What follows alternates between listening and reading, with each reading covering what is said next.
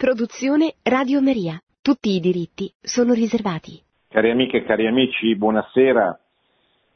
Dedicherò questo martedì alla presentazione di due discorsi recenti di Papa Francesco. Il primo, sabato 25 maggio, ha parlato al Dicastero per i laici, a un convegno promosso dal Dicastero per i laici per la famiglia e per la vita, eh, sul tema del dono della vita nelle situazioni di fragilità. È un discorso molto importante nel, quale, nel corso del quale il Papa ha parlato soprattutto della sacralità della vita in ogni circostanza, anche di fronte alla situazione di grave malattia, di grave malformazione del concepito, la vita è sempre sacra, ha ricordato il Papa e ha raccontato un episodio molto toccante che gli è capitato personalmente nella diocesi di Buenos Aires prima di essere, prima di diventare pontefice, eh, attraverso la gravidanza di una giovane ragazza Down che ha dato vita, ha dato alla luce una, una, una bambina che oggi è un avvocato affermato e che si è salvata dal, dall'aborto grazie al coraggio e all'intelligenza di un medico che ha voluto parlare con lei prima che eh, questa giovane mamma praticasse l'aborto come le era stato consegnato. È un, eh, un discorso molto toccante e molto bello, cercheremo di affrontarlo dopo aver affrontato il secondo discorso che volevo leggere con voi, che il Papa ha fatto lunedì, ieri, 27 maggio, incontrando i partecipanti a un incontro, a una, a un incontro promosso da Caritas Internazionalis dove ha parlato di un altro tema di grande attualità che riguarda la carità, l'accoglienza, eh, facendo chiarezza su, questa, su questi temi che sono oggetto di, di grande confusione e di grande, eh, come dire, vengono utilizzati spesso politicamente per fare passare delle tesi che non corrispondono al pensiero della Chiesa e dei papi in modo particolare. E sono strumentalizzati da forze ideologiche eh, che, che, usano questa situazione di grave eh, disagio che colpisce molti popoli, soprattutto a causa delle guerre, a volte anche a causa di situazioni economiche disastrose che producono eh, molte forme di, di, fuga, di emigrazione e che eh, hanno bisogno di essere affrontate con una politica giusta, prudente, adeguata, coraggiosa, anche piena di, di carità da parte degli stati e dei cristiani ma che non devono essere strumentalizzate come purtroppo avviene da un punto di vista ideologico. Il Papa ricorda in questo discorso che cos'è la carità dal punto di vista cristiano, che, che, che, non, è, eh, che non è semplicemente un gesto, non è semplicemente un atto di elemosina, ma è qualcosa molto, che va molto oltre e che spesso noi dimentichiamo. Ecco, questi due discorsi, di cui leggerò i passi più importanti, eh, sono non li troverete commentati sui grandi mezzi di comunicazione, sui grandi eh, giornaloni del nostro paese. Non, trovere, non, li troverete perché sono discorsi che non si prestano a strumentalizzazione, che non sono politicamente corretti e, e quindi non li troverete anche perché in questi giorni si è parlato di elezioni, quindi giornali hanno avuto poco tempo per altro, ma soprattutto non li troverete perché eh, non, eh, non sono allineati con eh, la cultura dominante, con il pensiero dominante che sopra, sapete dalle stesse parole del Papa oggi domina la cultura dello scarto che tende ad eliminare la persona che non è perfettamente efficiente, che non è perfettamente utilizzabile come consumatore o come promotore di consumo. E, e poi perché, diciamo così, queste, questa politica della, dell'accoglienza a tutti i costi è una politica che non corrisponde a quello che la Chiesa ha sempre insegnato e che anche Papa Francesco insegna, appunto distinguendo fra la, l'accoglienza doverosa da parte di ogni uomo e di ogni cristiano dalla politica dell'accoglienza da parte degli stati che deve eh, rispondere a dei criteri di giustizia e di prudenza che, eh, che sono una decisione che deve essere presa dagli stati, non deve essere presa eh, così dai, dai mezzi di comunicazione o dai partiti che spesso usano queste situazioni di disagio per lucrare voti e per creare forme di disagio e di contrapposizione negli stati che dovrebbero poi ospitare eh, queste, queste, persone in grande difficoltà. Eh, voglio cominciare proprio da quest'ultimo discorso perché il Papa affronta tre argomenti che mi sembra mm, molto importanti, corrispondono a tre parole chiave, come le chiama lui, carità, sviluppo integrale e comunione. Che cos'è la carità? Sta parlando la Caritas. Quindi considerando la missione che la Caritas è chiamata a svolgere nella Chiesa, dice il Papa, è importante tornare sempre a riflettere assieme sul significato della stessa parola carità. La carità non è una sterile prestazione, oppure un semplice obolo da devolvere per mettere a tacere la nostra coscienza. Quello che non dobbiamo mai dimenticare è che la carità ha la sua origine e la sua essenza in Dio stesso. La carità è l'abbraccio di Dio nostro Padre a ogni uomo, in modo particolare agli ultimi e ai sofferenti, i quali occupano nel suo cuore un posto preferenziale. Se guardassimo alla carità come a una prestazione, la Chiesa diventerebbe un'agenzia umanitaria e il servizio della carità un suo reparto logistico. Ma la Chiesa non è nulla di tutto questo, è qualcosa di diverso e di molto più grande. È in Cristo il segno e lo strumento dell'amore di Dio per l'umanità e per tutto il creato, nostra casa comune. Ecco, mi sembra una definizione molto bella, ve la rileggo perché mi piacerebbe che proprio entrasse nel nostro cuore, nella nostra mente e eh, ci ricordassimo di queste frasi che non, non, suscitano mai l'attenzione di chi poi dovrebbe fare informazione ma non la fa. Eh, la carità non è una sterile prestazione, cioè la carità non è semplicemente il gesto che noi facciamo spesso per liberarci dalle nostre eh, dall'impaccio di avere davanti un povero, no? non è uno scaricamonete, uno, uno, uno scaricatasche, non è un obolo per mettere a tacere la nostra coscienza, dice il Papa. La carità è l'abbraccio di Dio, nostro Padre, a ogni uomo, in modo particolare agli ultimi e ai sofferenti. Gli ultimi e i sofferenti non sono soltanto i poveri in senso materiale, ma sono anche coloro che soffrono per qualsiasi altro motivo, che spesso è un motivo spirituale, che spesso è l'assenza di Cristo. Io ripeto tutte le volte che posso, eh, gli, ultimi, più, gli ultimi più ultimi sono quelli che non, hanno, che non hanno Dio, che non hanno Cristo nel loro cuore, che non hanno un motivo di fondo di, per cui vivere.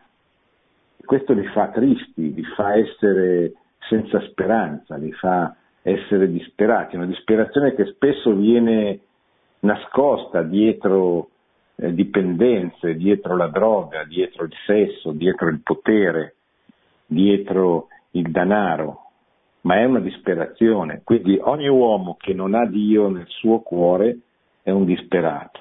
Questo lo dico non perché eh, dobbiamo per distogliere l'attenzione dai poveri, anche dai poveri materiali, ma perché esistono delle nazioni come le nostre, in generale come l'Occidente, eh, dove noi non vediamo i poveri con quell'assoluta evidenza con cui li possiamo trovare nelle periferie delle grandi megalopoli come Calcutta, Buenos Aires, eh, San Paolo, oppure dei paesi dell'Africa o dell'Asia, dove i poveri chiunque li può vedere nei bambini senza genitori, abbandonati nelle strade, nelle persone che chiedono la carità, che non hanno da mangiare, nei bambini malnutriti, in quelli che soffrono la fame. Ma non è che siccome da noi queste cose non si vedono o si vedono molto meno e non sono così eh, appariscenti, allora i poveri non esistono. Intanto perché esistono veramente anche i poveri materiali ma spesso non hanno il coraggio, per un senso della dignità, di manifestarlo, non hanno il coraggio di chiedere, non hanno il coraggio di manifestarsi. Ricordo come tantissimi anni fa, durante il suo episcopato milanese, Papa Montini, che poi sarebbe diventato Papa Montini, San Paolo VI, usava la sera in borghese, vestito come un semplice sacerdote, uscire dalla curia e eh, andare a trovare le famiglie dei nobili decaduti. Questa è una cosa che è passata alla storia come una caratteristica del suo ministero pastorale.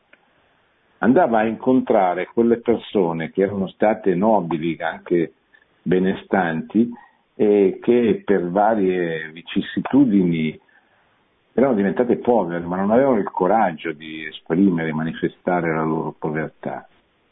E la grande carità di quell'arcivescovo, che poi diventerà Papa e Santo, consisteva nell'anticipare i loro bisogni, perché questa è la grande, è la, è la vera carità, cioè quella che fa sì che non si aspetti la domanda, ma che si percepisca il bisogno e si vada incontro al bisogno, anche per evitare l'umiliazione di quelle persone che così facendo non sono costrette a manifestare, a chiedere, ma trovano qualcheduno che, che conosce, che capisce, che va incontro al loro dolore, alla loro sofferenza, alla loro povertà e cerca di aiutarli. Questo è il vero, è il, è il vero uomo della carità, dell'amore. Seconda parola, sviluppo integrale. Nel servizio della carità è in gioco la visione dell'uomo la quale non può ridursi a un solo aspetto, ma coinvolge tutto l'essere umano in quanto figlio di Dio, creato a sua immagine. I poveri sono anzitutto persone e nei loro volti si cela quello di Cristo stesso, il volto di Cristo stesso. Essi sono sua carne, segni del suo corpo crocifisso e noi abbiamo il dovere di raggiungerli anche nelle periferie più estreme, nei sotterranei della storia, con la delicatezza e la tenerezza della Madre Chiesa. Dobbiamo puntare alla promozione di tutto l'uomo e di tutti gli uomini affinché siano autori e protagonisti del proprio progresso. Il servizio della carità deve pertanto scegliere la logica dello sviluppo integrale come antidoto alla cultura dello scarto e dell'indifferenza. E rivolgendomi a voi che siete alla Caritas, voglio ribadire che la peggiore discriminazione di cui soffrono i poveri è la mancanza di attenzione spirituale. È una cosa che eh, lo stesso pontefice scrisse nell'Evangeli Gaudium al numero 200. La peggiore discriminazione nei confronti dei poveri è mancare, è, è, è mancare nei loro confronti di attenzione spirituale perché la vera, la, la grande, la vera povertà, cioè non che l'altra non la sia, ma la più profonda delle povertà è l'assenza di Dio. E questo lo dico non per sottovalutare la povertà materiale, che fa male, che fa soffrire tantissimo. Cioè quando un uomo non ha da mangiare, o peggio ancora quando non ha i soldi il cibo per la sua famiglia, i soldi per mantenerli, il cibo per dare da mangiare ai suoi figli. Quest'uomo è un uomo distrutto e non c'è che, che provare o solo sfiorare questa difficoltà, perché alle volte questa difficoltà per manifestarsi non ha bisogno di arrivare fino in fondo, cioè fino proprio a percepire la sensazione del, del crampo allo stomaco per, o del vedere i propri figli denutriti. Basta essere senza lavoro, anche se questo non, non significa in molte delle nostre situazioni, delle nostre città, non significa necessariamente fare la fame.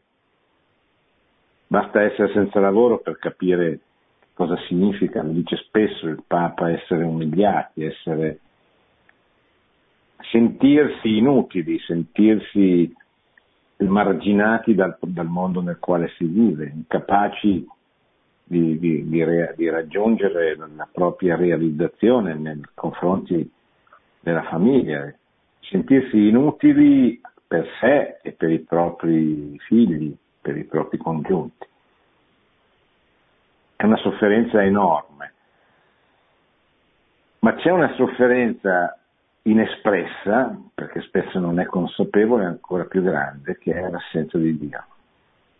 Inespressa perché quest'uomo magari ha tutto il resto, ma non ha la cosa più importante. Magari ha da mangiare fin, fin, fin troppo, ha, ha grande abbondanza di mezzi, di soldi, ma non ha Dio quindi ha il cuore inquieto, perché solo Dio, come dice Sant'Agostino, può eh, dare la pace al cuore dell'uomo. E se noi pensiamo di poter risolvere questi bisogni con qualche gesto materiale, anche importante, sbagliamo. Il Papa è molto netto, dice la grande, la peggiore discriminazione è mancare di attenzione spirituale verso i poveri. Voi lo sapete bene, la grandissima parte dei poveri possiede una speciale apertura alla fede. Hanno bisogno di Dio, dice il Papa citando sempre l'Evangeli Gaudio, e non possiamo tralasciare di offrire a loro la sua amicizia, la sua benedizione, la sua parola, la celebrazione dei sacramenti, e la proposta di un cammino di crescita e di maturazione nella fede. Pertanto, come ci insegna anche l'esempio dei santi e delle sante della carità, l'opzione preferenziale per i poveri deve tradursi principalmente in un'attenzione religio- religiosa privilegiata e prioritaria. Anche questo passa molto poco nella cultura dominante la Chiesa va bene quando aiuta i poveri ma tace, non porta loro la verità che salva, porta loro semplicemente la minestra. Questo è, quello, è quella Chiesa che gli stati laicisti vorrebbero, gli stati che sono espressione di una cultura che vorrebbe espellere la Chiesa dalla vita pubblica espellere la religione dalla vita pubblica, vorrebbe una Chiesa così, una Chiesa che aiuta i poveri ma tace, ma non porta loro Cristo, non porta loro Dio, non, non ricorda al mondo che senza Dio nulla ha senso.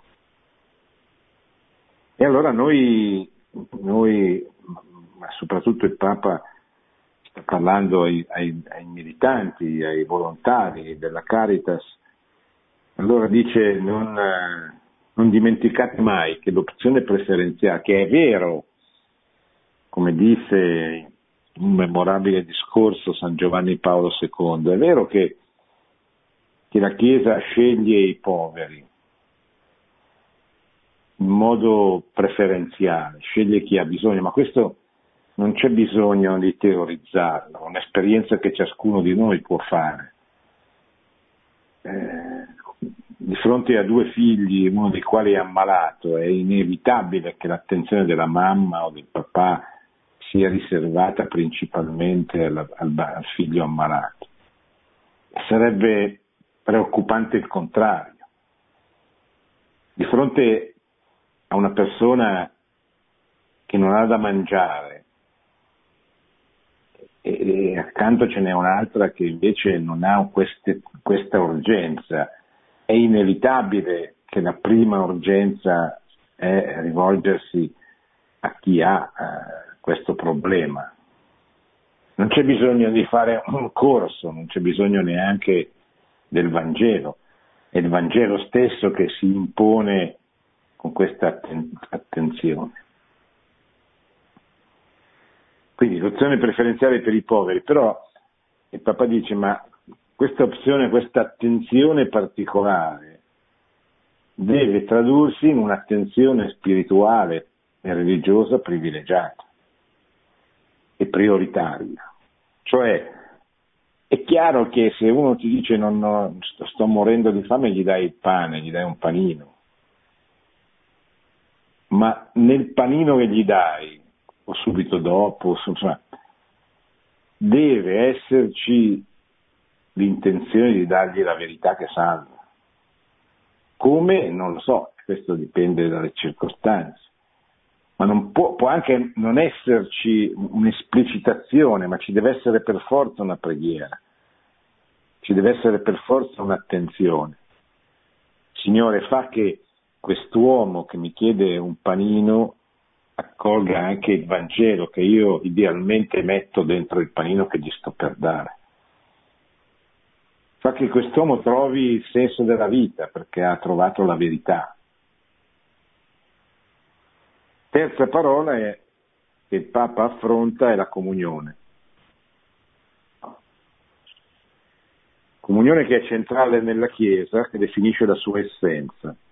La comunione ecclesiale nasce dall'incontro con il Figlio di Dio, Gesù Cristo, che, mediante l'annuncio della Chiesa raggiunge gli uomini e crea comunione con Lui stesso e con il Padre e lo Spirito Santo. È la comunione in Cristo e nella Chiesa che anima, accompagna, sostiene il servizio della carità, sia nelle comunità stesse, sia nelle situazioni di emergenza in tutto il mondo. In questo modo la diaconia della carità diventa strumento visibile di comunione nella Chiesa. Per questo, come confederazione, papà, eh, ricorda come Giovanni Paolo II istituì questa confederazione internazionale delle, delle diverse caritas locali e nazionali. Come confederazione siete accompagnati dal Discastero per il servizio dello sviluppo umano integrale e ringrazio entrambi per il lavoro che fate. Quindi il Papa ha ricordato questi tre principi fondamentali e lo ricorda ancora. Non? Poi dice un'altra cosa importante, i poveri serviteli, ma non a parole, serviteli stando loro vicino. Vivere con i poveri e per i poveri. I poveri non sono numeri, sono persone. State attenti a non cedere alla tentazione di vivere una carità ipocrita o ingannatrice, a una carità identificata con l'elemosina, con la beneficenza, oppure come pillola calmante per le nostre inquiete coscienze.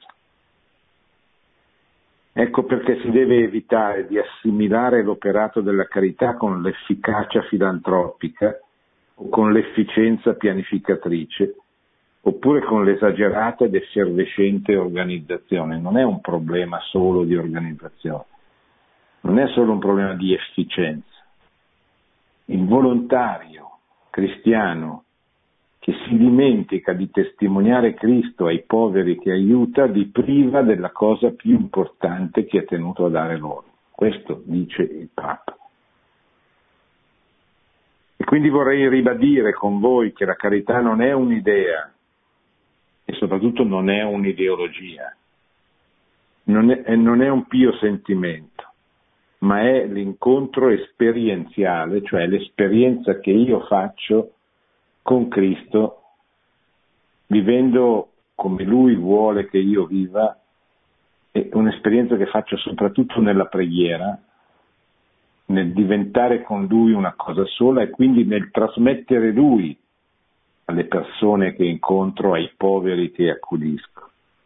È il voler vivere con il cuore di Dio che non ci chiede di avere verso i poveri un generico amore, generic- un generico affetto, una generica solidarietà, ma ci chiede di incontrare in loro, cioè nei poveri, Lui stesso, Cristo stesso.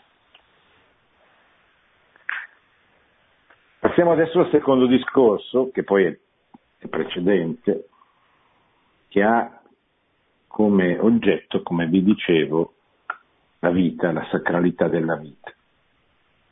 In questo caso il Papa denuncia ancora una volta la cultura dello scarto, che definisce incompatibili con la vita quei bambini che nascono con grandi fragilità e vengono così condannati a morte. Sapete quello che succede purtroppo così è molto abitualmente nella vita, nell'esperienza di chi frequenta i nostri ospedali dove eh, un esame durante la gravidanza che fa supporre che ci potrebbe essere una grave malformazione, nella grande maggioranza dei casi porta all'aborto. E il Papa dice questa è una cosa assolutamente inaccettabile. Nessun essere umano può mai può essere mai incompatibile con la vita, dice il Papa, né per la sua età, né per le sue condizioni di salute, né per la qualità della sua esistenza. Questo vale per i bambini, ma vale anche per Lambert in Francia, come vale, valeva per Terry Schiavo, come valeva per tutti quegli adulti che sono stati sacrificati sulla, dalla cultura dello scarto. Ogni bambino che si annuncia nel grembo di una donna è un dono che cambia la storia di una famiglia, di un padre e di una madre, dei nonni e dei fratellini. E questo bimbo ha bisogno di essere accolto, amato e curato, sempre. Anche quando piangono, come quello che fa riferimento a un bambino che stava piangendo nella sala clementina dove si svolgeva questa, questo incontro. Quando una donna scopre di aspettare un bambino, si muove immediatamente in lei un senso di mistero profondo. Le donne che sono mamme lo sanno la consapevolezza di una presenza che cresce dentro di lei pervade tutto il suo essere, rendendola non più solo donna, ma madre. Tra lei e il bambino si instaura fin da subito un intenso dialogo incrociato, che la scienza chiama cross-talk, una relazione reale e intensa fra due esseri umani, che comunicano fra loro fin dai primi istanti del concepimento per favorire un reciproco adattamento man mano che il piccolo cresce e si sviluppa. Questa capacità comunicativa non è solo della donna, ma soprattutto del bimbo, che nella sua individualità provvede a inviare messaggi per rivelare la sua presenza e i suoi bisogni alla madre. È così che questo nuovo essere umano diventa subito un figlio, muovendo la donna con tutto il suo essere a protendersi verso di lui. Oggi le moderne tecniche di diagnosi prenatale sono in grado di scoprire fin dalle prime settimane la presenza di malformazioni o patologie e a volte possono mettere in serio pericolo la vita del bambino e la serenità della donna. Il solo sospetto della patologia, ma ancor più la certezza della malattia, cambiano il vissuto della gravidanza, gettando le donne e le coppie in uno sconforto profondo. Il senso di solitudine, di impotenza e la paura della sofferenza del bambino e della famiglia intera emergono come un grido silenzioso, un richiamo di aiuto nel buio di una malattia, della quale nessuno sa predire l'esito certo perché l'evoluzione di ogni malattia è sempre soggettiva e nemmeno i medici spesso sanno come si manifesterà nel singolo individuo. Eppure c'è una cosa, dice il Papa, che la medicina sa bene, i bambini fin dal grembo materno, se presentano condizioni patologiche, sono piccoli pazienti che non di rado si possono curare con interventi farmacologici, chirurgici assistenziali straordinari, capaci ormai di ridurre quel terribile divario tra possibilità diagnostiche e terapeutiche, che da anni costituisce una delle cause dell'aborto volontario e dell'abbandono assistenziale alla nascita di tanti bambini con gravi patologie. Cioè una, una donna incinta fa eh, questo esame, da cui scaturisce che ci potrebbe essere una malattia, un handicap, e questo è motivo e causa di, di molti aborti, o addirittura di molti abbandoni dopo la nascita. Le terapie fetali da un lato e gli hospice per queste situazioni dall'altro ottengono risultati sorprendenti in termini clinico-assistenziali e forniscono un essenziale supporto alle famiglie che accolgono la nascita di un figlio malato. Addirittura si può curare il bambino già in utero con degli interventi anche chirurgici. Così come esistono hospice, cioè esistono dei luoghi, delle case di cura tra virgolette, degli ospedali specializzati in questo tipo di problematiche.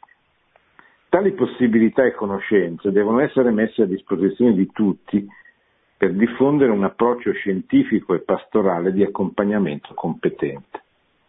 Per questo è indispensabile che i medici abbiano ben chiaro non solo l'obiettivo della guarigione, ma il valore sacro della vita umana la cui tutela resta il fine ultimo della pratica medica. La professione medica ha una missione, una vocazione alla vita ed è importante che i medici siano consapevoli di essere essi stessi un dono per le famiglie che vengono loro affidate. Medici capaci di entrare in relazione, di farsi carico delle vite altrui, proattivi di fronte al dolore, capaci di tranquillizzare, di impegnarsi a trovare sempre soluzioni rispettose della dignità di ogni vita umana.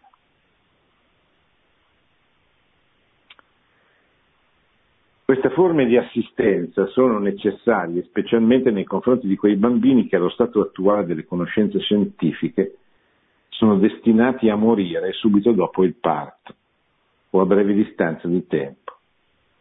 In questi casi, e questa è una grande tentazione, la cura potrebbe sembrare un inutile impiego di risorse, cioè la mentalità molto, eh, dire, di grave avarizia, di grave eh, mancanza di attenzione nei confronti del malato, spesso usando motivazioni di tipo economico, no? dice costa troppo, è quello che è successo un po' ad Alsi l'anno scorso, in Gran Bretagna, no? costa troppo curare, e allora siccome costa troppo lasciamolo morire. Uno sguardo attento sa cogliere il significato autentico di questo sforzo, volto a portare a compimento l'amore di una famiglia. Prendersi cura di questi bambini aiuta infatti i genitori ad elaborare il lutto e a concepirlo non solo come perdita, ma come tappa di un cammino percorso insieme. Quel bambino resterà nella loro vita per sempre ed essi lo avranno potuto amare. Tante volte quelle poche ore in cui una mamma può cullare il suo bambino lasciano una traccia nel cuore di quella donna che non lo dimentica mai e lei si sente, permettetemi la parola, realizzata, si sente realizzata, si sente mamma. Purtroppo, continua il Papa, la cultura oggi dominante non promuove questo approccio. A livello sociale, il timore e l'ostilità nei confronti della disabilità inducono spesso alla scelta dell'aborto, configurandolo come pratica di prevenzione. Ma l'insegnamento della Chiesa su questo punto è chiaro. La vita umana è sacra e inviolabile e l'utilizzo della diagnosi prenatale per finalità selettive va scoraggiato con forza, cioè va scoraggiata la trasformazione della gravidanza in una malattia, in un susseguirsi continuo di esami. La diagnosi prenatale va scoraggiata perché è una delle cause principali che conduce all'aborto.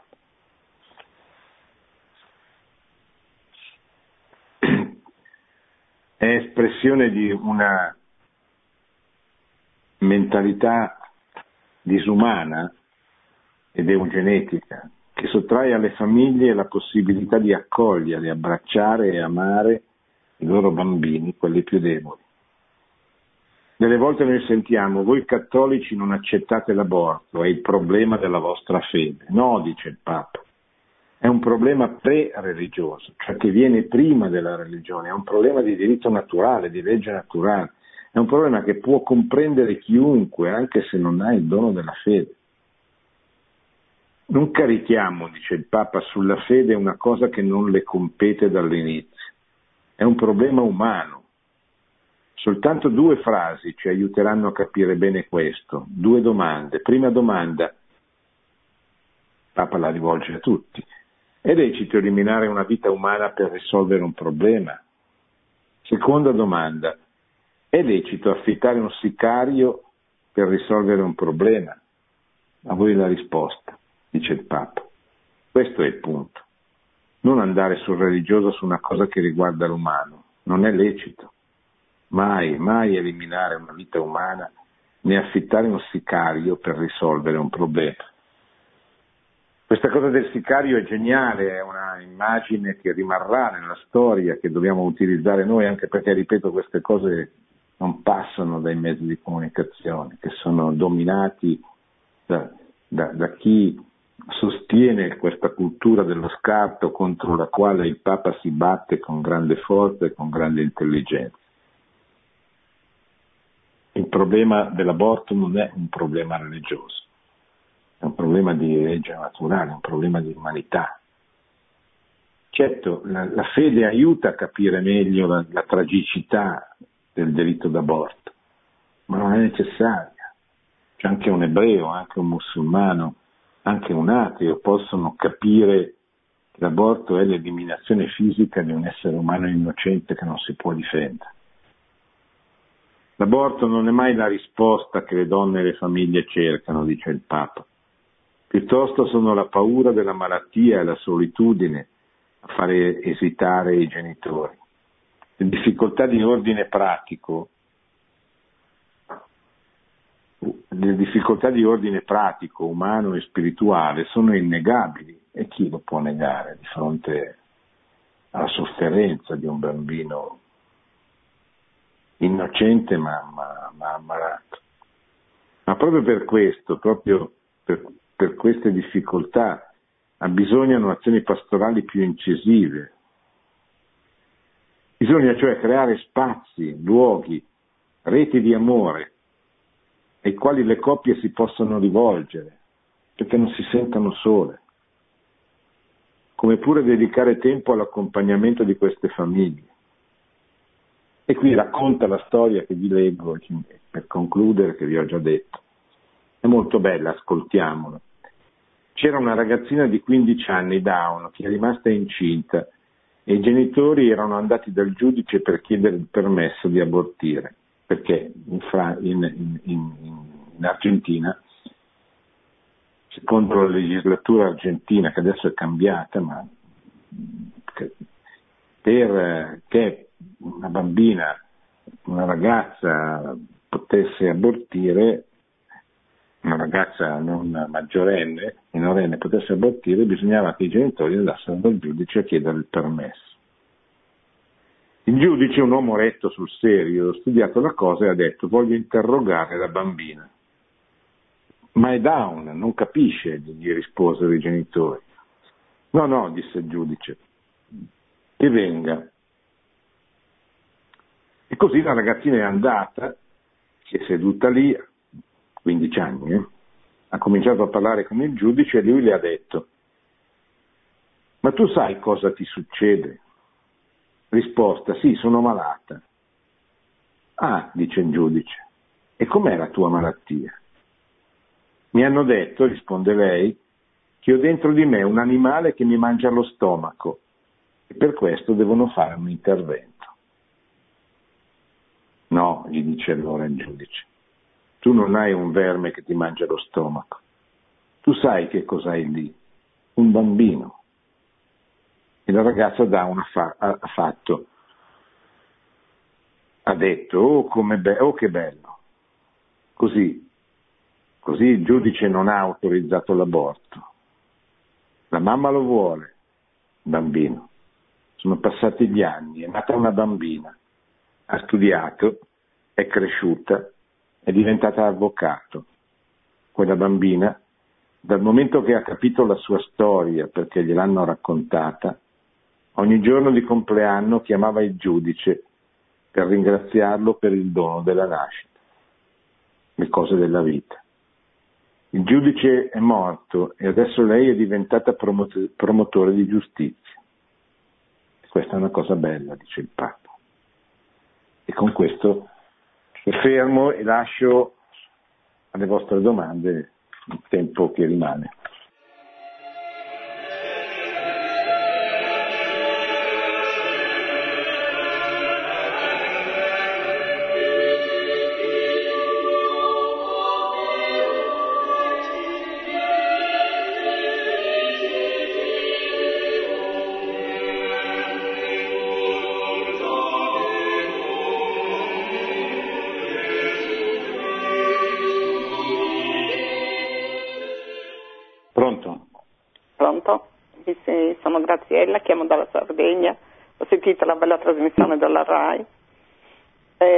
Le volevo raccontare che io praticamente non potevo avere figli, avendo il gruppo 0 RH negativo.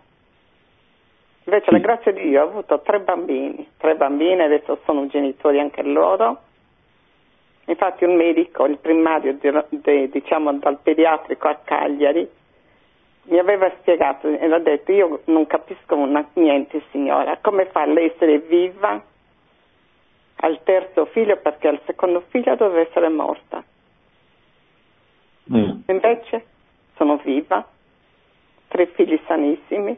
Sì, ho sempre problemi di salute, non sono sana, però diciamo le, i, i figli sono la cosa più bella perché io non aborto certo. assolutamente, perché è successo anche ai miei figli, una figlia grande adesso diciamo sta studiando questa ragazza, gli avevano detto di abortire che la bambina era malata, siccome anche i miei figli la pensavano come la mamma, che abortire non sì. era giusto. E mi aveva detto mamma se, bambi- se, il bambino è malato le vuoi bene, guarda che non cambia niente, perché se un bambino è malato non gli vuoi bene, i bambini si amano e basta, invece è nata certo. la bambina, la bambina è sanissima. E oggi sta studiando all'università a Gorizia. Anche a mio figlio le avevano detto che il bambino era malato, che doveva abortire, anche mio figlio era contrario all'aborto, invece è nato un bambino sano. Non è giusto quello di abortire, anche se il bambino dicono che è malato. Certo. Perché sia malato, Grazie, sia sano è sempre un figlio. Certo. Grazie signora, grazie di questa testimonianza. Pronto? Eh, buonasera. Salve. Buonasera. Da dove Sono chiama? Massimo da, da Pescara. Sì. Io volevo raccontare brevissimamente il dono, il grande dono di Dio nella mia vita, perché eh, sono nato con una gravissima patologia che si chiama labbio palatoschisi. Come si chiama, scusi? Labbio palatoschisi è la rottura del labbro e del palato eh, rispetto praticamente è, è quell'apertura che si ha sul labbro uh, superiore e che praticamente sì. apre tutto il palato, ecco diciamo.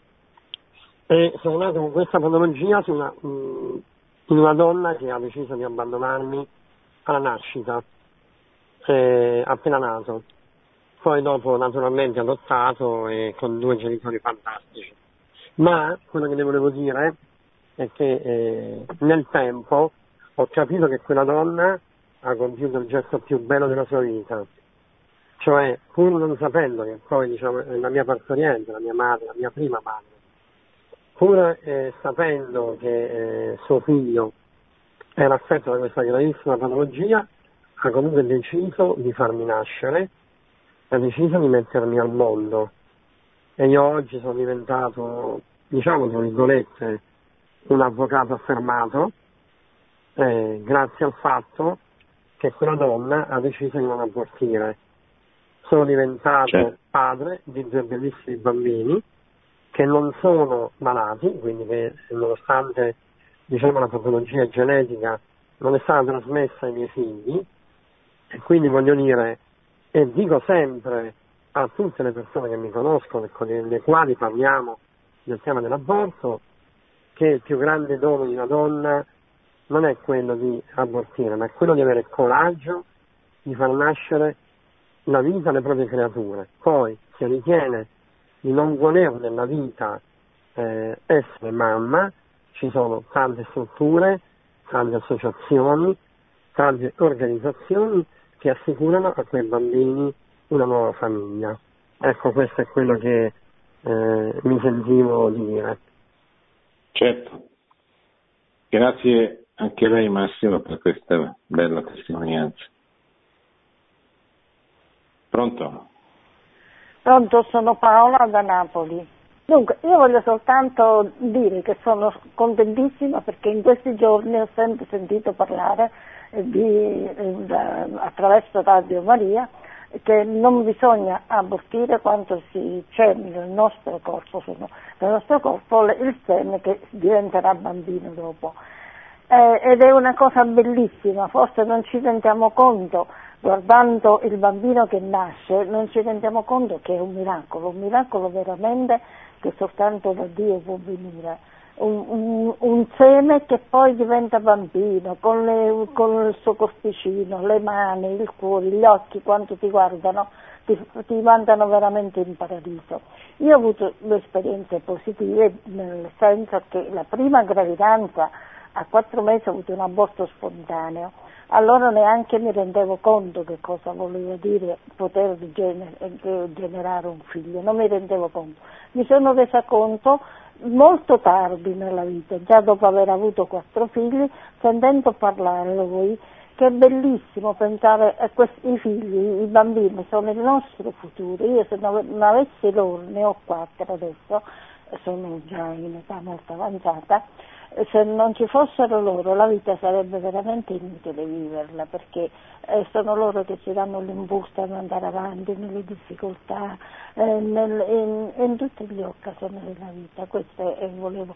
E, vo, e, voglio fare una domanda. Allora non mi sono resa conto, mi, mi hanno fatto il raschiamento, è nato questo bambino di quattro mesi eh, un aborto spontaneo, ripeto, io avevo fatto tutto, mia mamma mi aveva fatto fare tutto quello che il medico diceva, riposo assoluto, non sta in casa, eccetera, eccetera. Però dopo tutte queste cose, e quando il medico è venuto ha detto adesso non c'è niente più da fare, bisogna fare il raschiamento. Ed è nato, cioè, era un bambino di quattro mesi, già bello, bel formato. Io non ricordo niente di quel momento, ricordo soltanto che mio marito mi disse vado a cercare, bisogna fare una piccola bara, qualcosa del genere, eh, dice, eh, mi ricordo che ha detto così, perché bisogna, questo bambino già è già formato, bisogna seppellirlo. Ora mi chiedo, avranno, l'avranno battezzato? Cosa pensa? Non, allora non eh, ho di, nessuna domanda, ripeto. Però, di solito di solito gli infermieri battezzano subito quando nascono. Il battesimo può essere fatto anche addirittura prima che nasca, quando è nel, nell'utero della madre. E, boh, non lo so, bisognerebbe sapere bisognerebbe chiederlo a chi l'ha fatto nascere, ma forse eh, so, suo marito oppure qualcuno lo sa. Non so cosa dirle, ma credo che di, di solito questo avviene abbastanza normalmente attraverso i media, attraverso di solito sono le infermiere ecco, le, più, le più sensibili a questo. Bene, pronto? È pronto? Sì, prego. Eh, buonasera. Senti, io ho provato da dove chiama, scusi? Eh, chiamo da Bologna e mi chiamo Federico. Io ho provato molta mh, mm, tristezza nel sentire eh, certamente lei ha parlato di cose reali, però ho provato eh, per la tristezza, eh, sentir parlare di poveri o di eugenetiche, queste cose qua. Io le volevo chiedere, è chiaro che quando si soccorre un povero materialmente bisogna portare la parola di Dio, perché noi che siamo cristiani, che siamo cattolici, sappiamo che, eh, che Gesù è, è alternativa al mondo, noi siamo fuori dalla storia, fuori dal tempo e dobbiamo portare la salvezza a chi è povero materialmente, a chi sta soffrendo per questi motivi, però do- dovremmo sempre cercare di fare in modo che i poveri non, non esistano, voglio dire, una soluzione potrebbe essere quella di, di ignorare eh, le ricchezze a chi ha rubato e fare so, delle case famiglia, io ho trovato molto positivo l'intervento del tesoriere del Papa che va che si cala in un tombino per eh, riattaccare la corrente elettrica a delle persone che ne avevano bisogno. C'è stata, è stata fatta una speculazione cattiva su, su questa azione, eccetera, però qui ci vorrebbe molto tempo per parlarne. Poi sul fatto del, di scegliere chi deve nascere e chi non deve nascere è qualcosa veramente che giustamente come dice il Papa non è antireligioso ma è anticiviltà, è antievoluzione, l'umanità ha avuto un'evoluzione importante, adesso stiamo, sembra quasi che stiamo tornando indietro nel tempo, voglio dire come si fa a sapere al di là di una qualche patologia che può essere diagnosticata eh, in, in fase prenatale, chi, chi sarà l'essere umano che, sarà, che potrà portare più giovanamente, più, che potrà portare qualcosa di più alla società. Si, sappiamo nella storia che persone con delle patologie hanno dato tanto ai propri simili e, persone sane non hanno dato niente. Poi forse il problema sarebbe mm, quello di stabilire se eh, i genitori sono in grado di poter avere, di avere dei figli, cioè se sono in grado di fare i genitori, questo forse potrebbe essere il problema di dire no, questo, ma non eh, dopo il concepimento, ma prima. E purtroppo ci sono molte cose che non vanno nella nostra società perché si è perso il senso, eh, più si perde il senso delle, della parola di Gesù Cristo, più si perde il senso dell'insegnamento cattolico e più andiamo verso una laicità abbrutita, dura, cattiva, che rende triste il, il, vivere anche ognuno di noi. Io questo le volevo chiedere, ascolto per radio e la saluto. Sì. Beh, lei ha un po' toccato il punto, nel senso che è la società che, cioè nel senso che le cose negative ci sono sempre state, i cattivi, i buoni, ma quello che è caratteristico del nostro tempo è, è, che proprio il nostro tempo è un tempo impregnato, dominato da una cultura negativa, in questo caso la cultura dello scarto di cui parla spesso Papa Francesco, la cultura contro la vita, la cultura della morte, di cui parlava San Giovanni Paolo II. O se volete usare l'espressione di Benedetto XVI, la dittatura del relativismo cioè l'assenza della verità, quindi l'assenza del bene. In questo senso aiutare i poveri è importante, ma non dobbiamo pensare però che eh, si, possa, si possa eliminare il dolore, la sofferenza, la povertà in maniera definitiva in questo, cioè va, va combattuta, va, più che combattuta va, vanno trovate vanno provate tutte le soluzioni per avere un occhio preferenziale nei confronti dei poveri, nei confronti degli ultimi, nei confronti di quelli che non hanno Dio e di quelli che sono senza Cristo.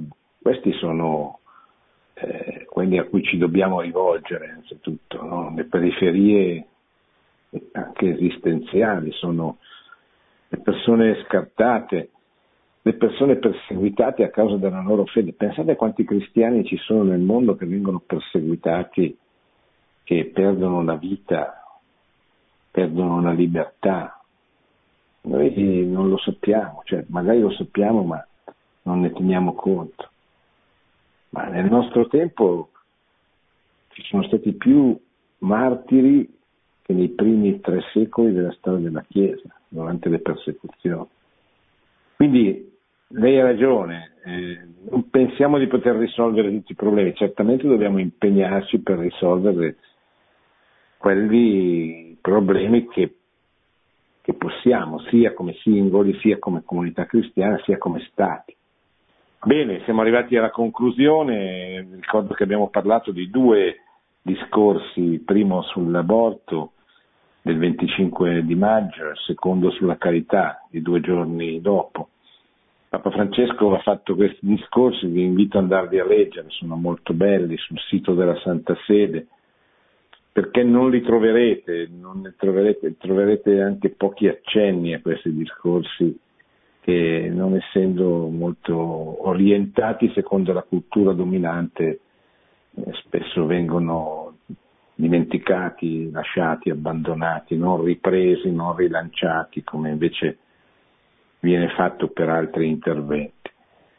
Eh, meritano, meritano anche perché ci danno l'immagine vera di un Papa attento a questi temi, non come viene spesso dipinto sempre dalla cultura dominante o da chi crede di opporsi alla cultura dominante, ma in realtà eh, è un'espressione di questo relativismo.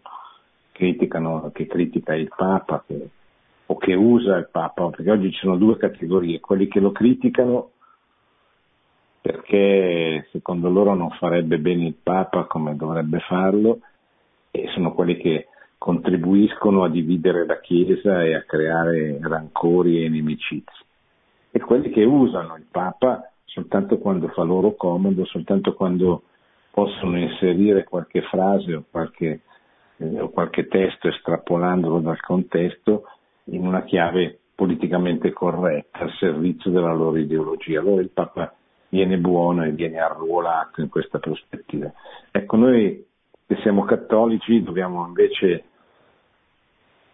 trasmettere il magistero del Papa, così com'è, se, se, se, così come, come, come appare nei suoi discorsi, che tra l'altro non sono discorsi difficili, complicati, dobbiamo trasmettere quelli affinché la gente senta il discorso, non legga il Papa attraverso i titoli dei quotidiani, dei giornali, delle riviste o dei telegiornali o, dei, o delle televisioni, ma che vada alla fonte, legga. E questo potrebbe avvenire anche nelle comunità, se nelle parrocchie, nei gruppi, nei movimenti, nelle associazioni ci si ritrovasse abitualmente per leggere insieme il Magistero del Papa, anche solo leggerlo, capiremmo quanto questo Papa, ma tutti i papi vengano strumentali, vengono o sono stati strumentalizzati e utilizzati. Grazie, buonanotte, buona settimana e buona fine del mese di maggio. Produzione Radio Maria. Tutti i diritti sono riservati.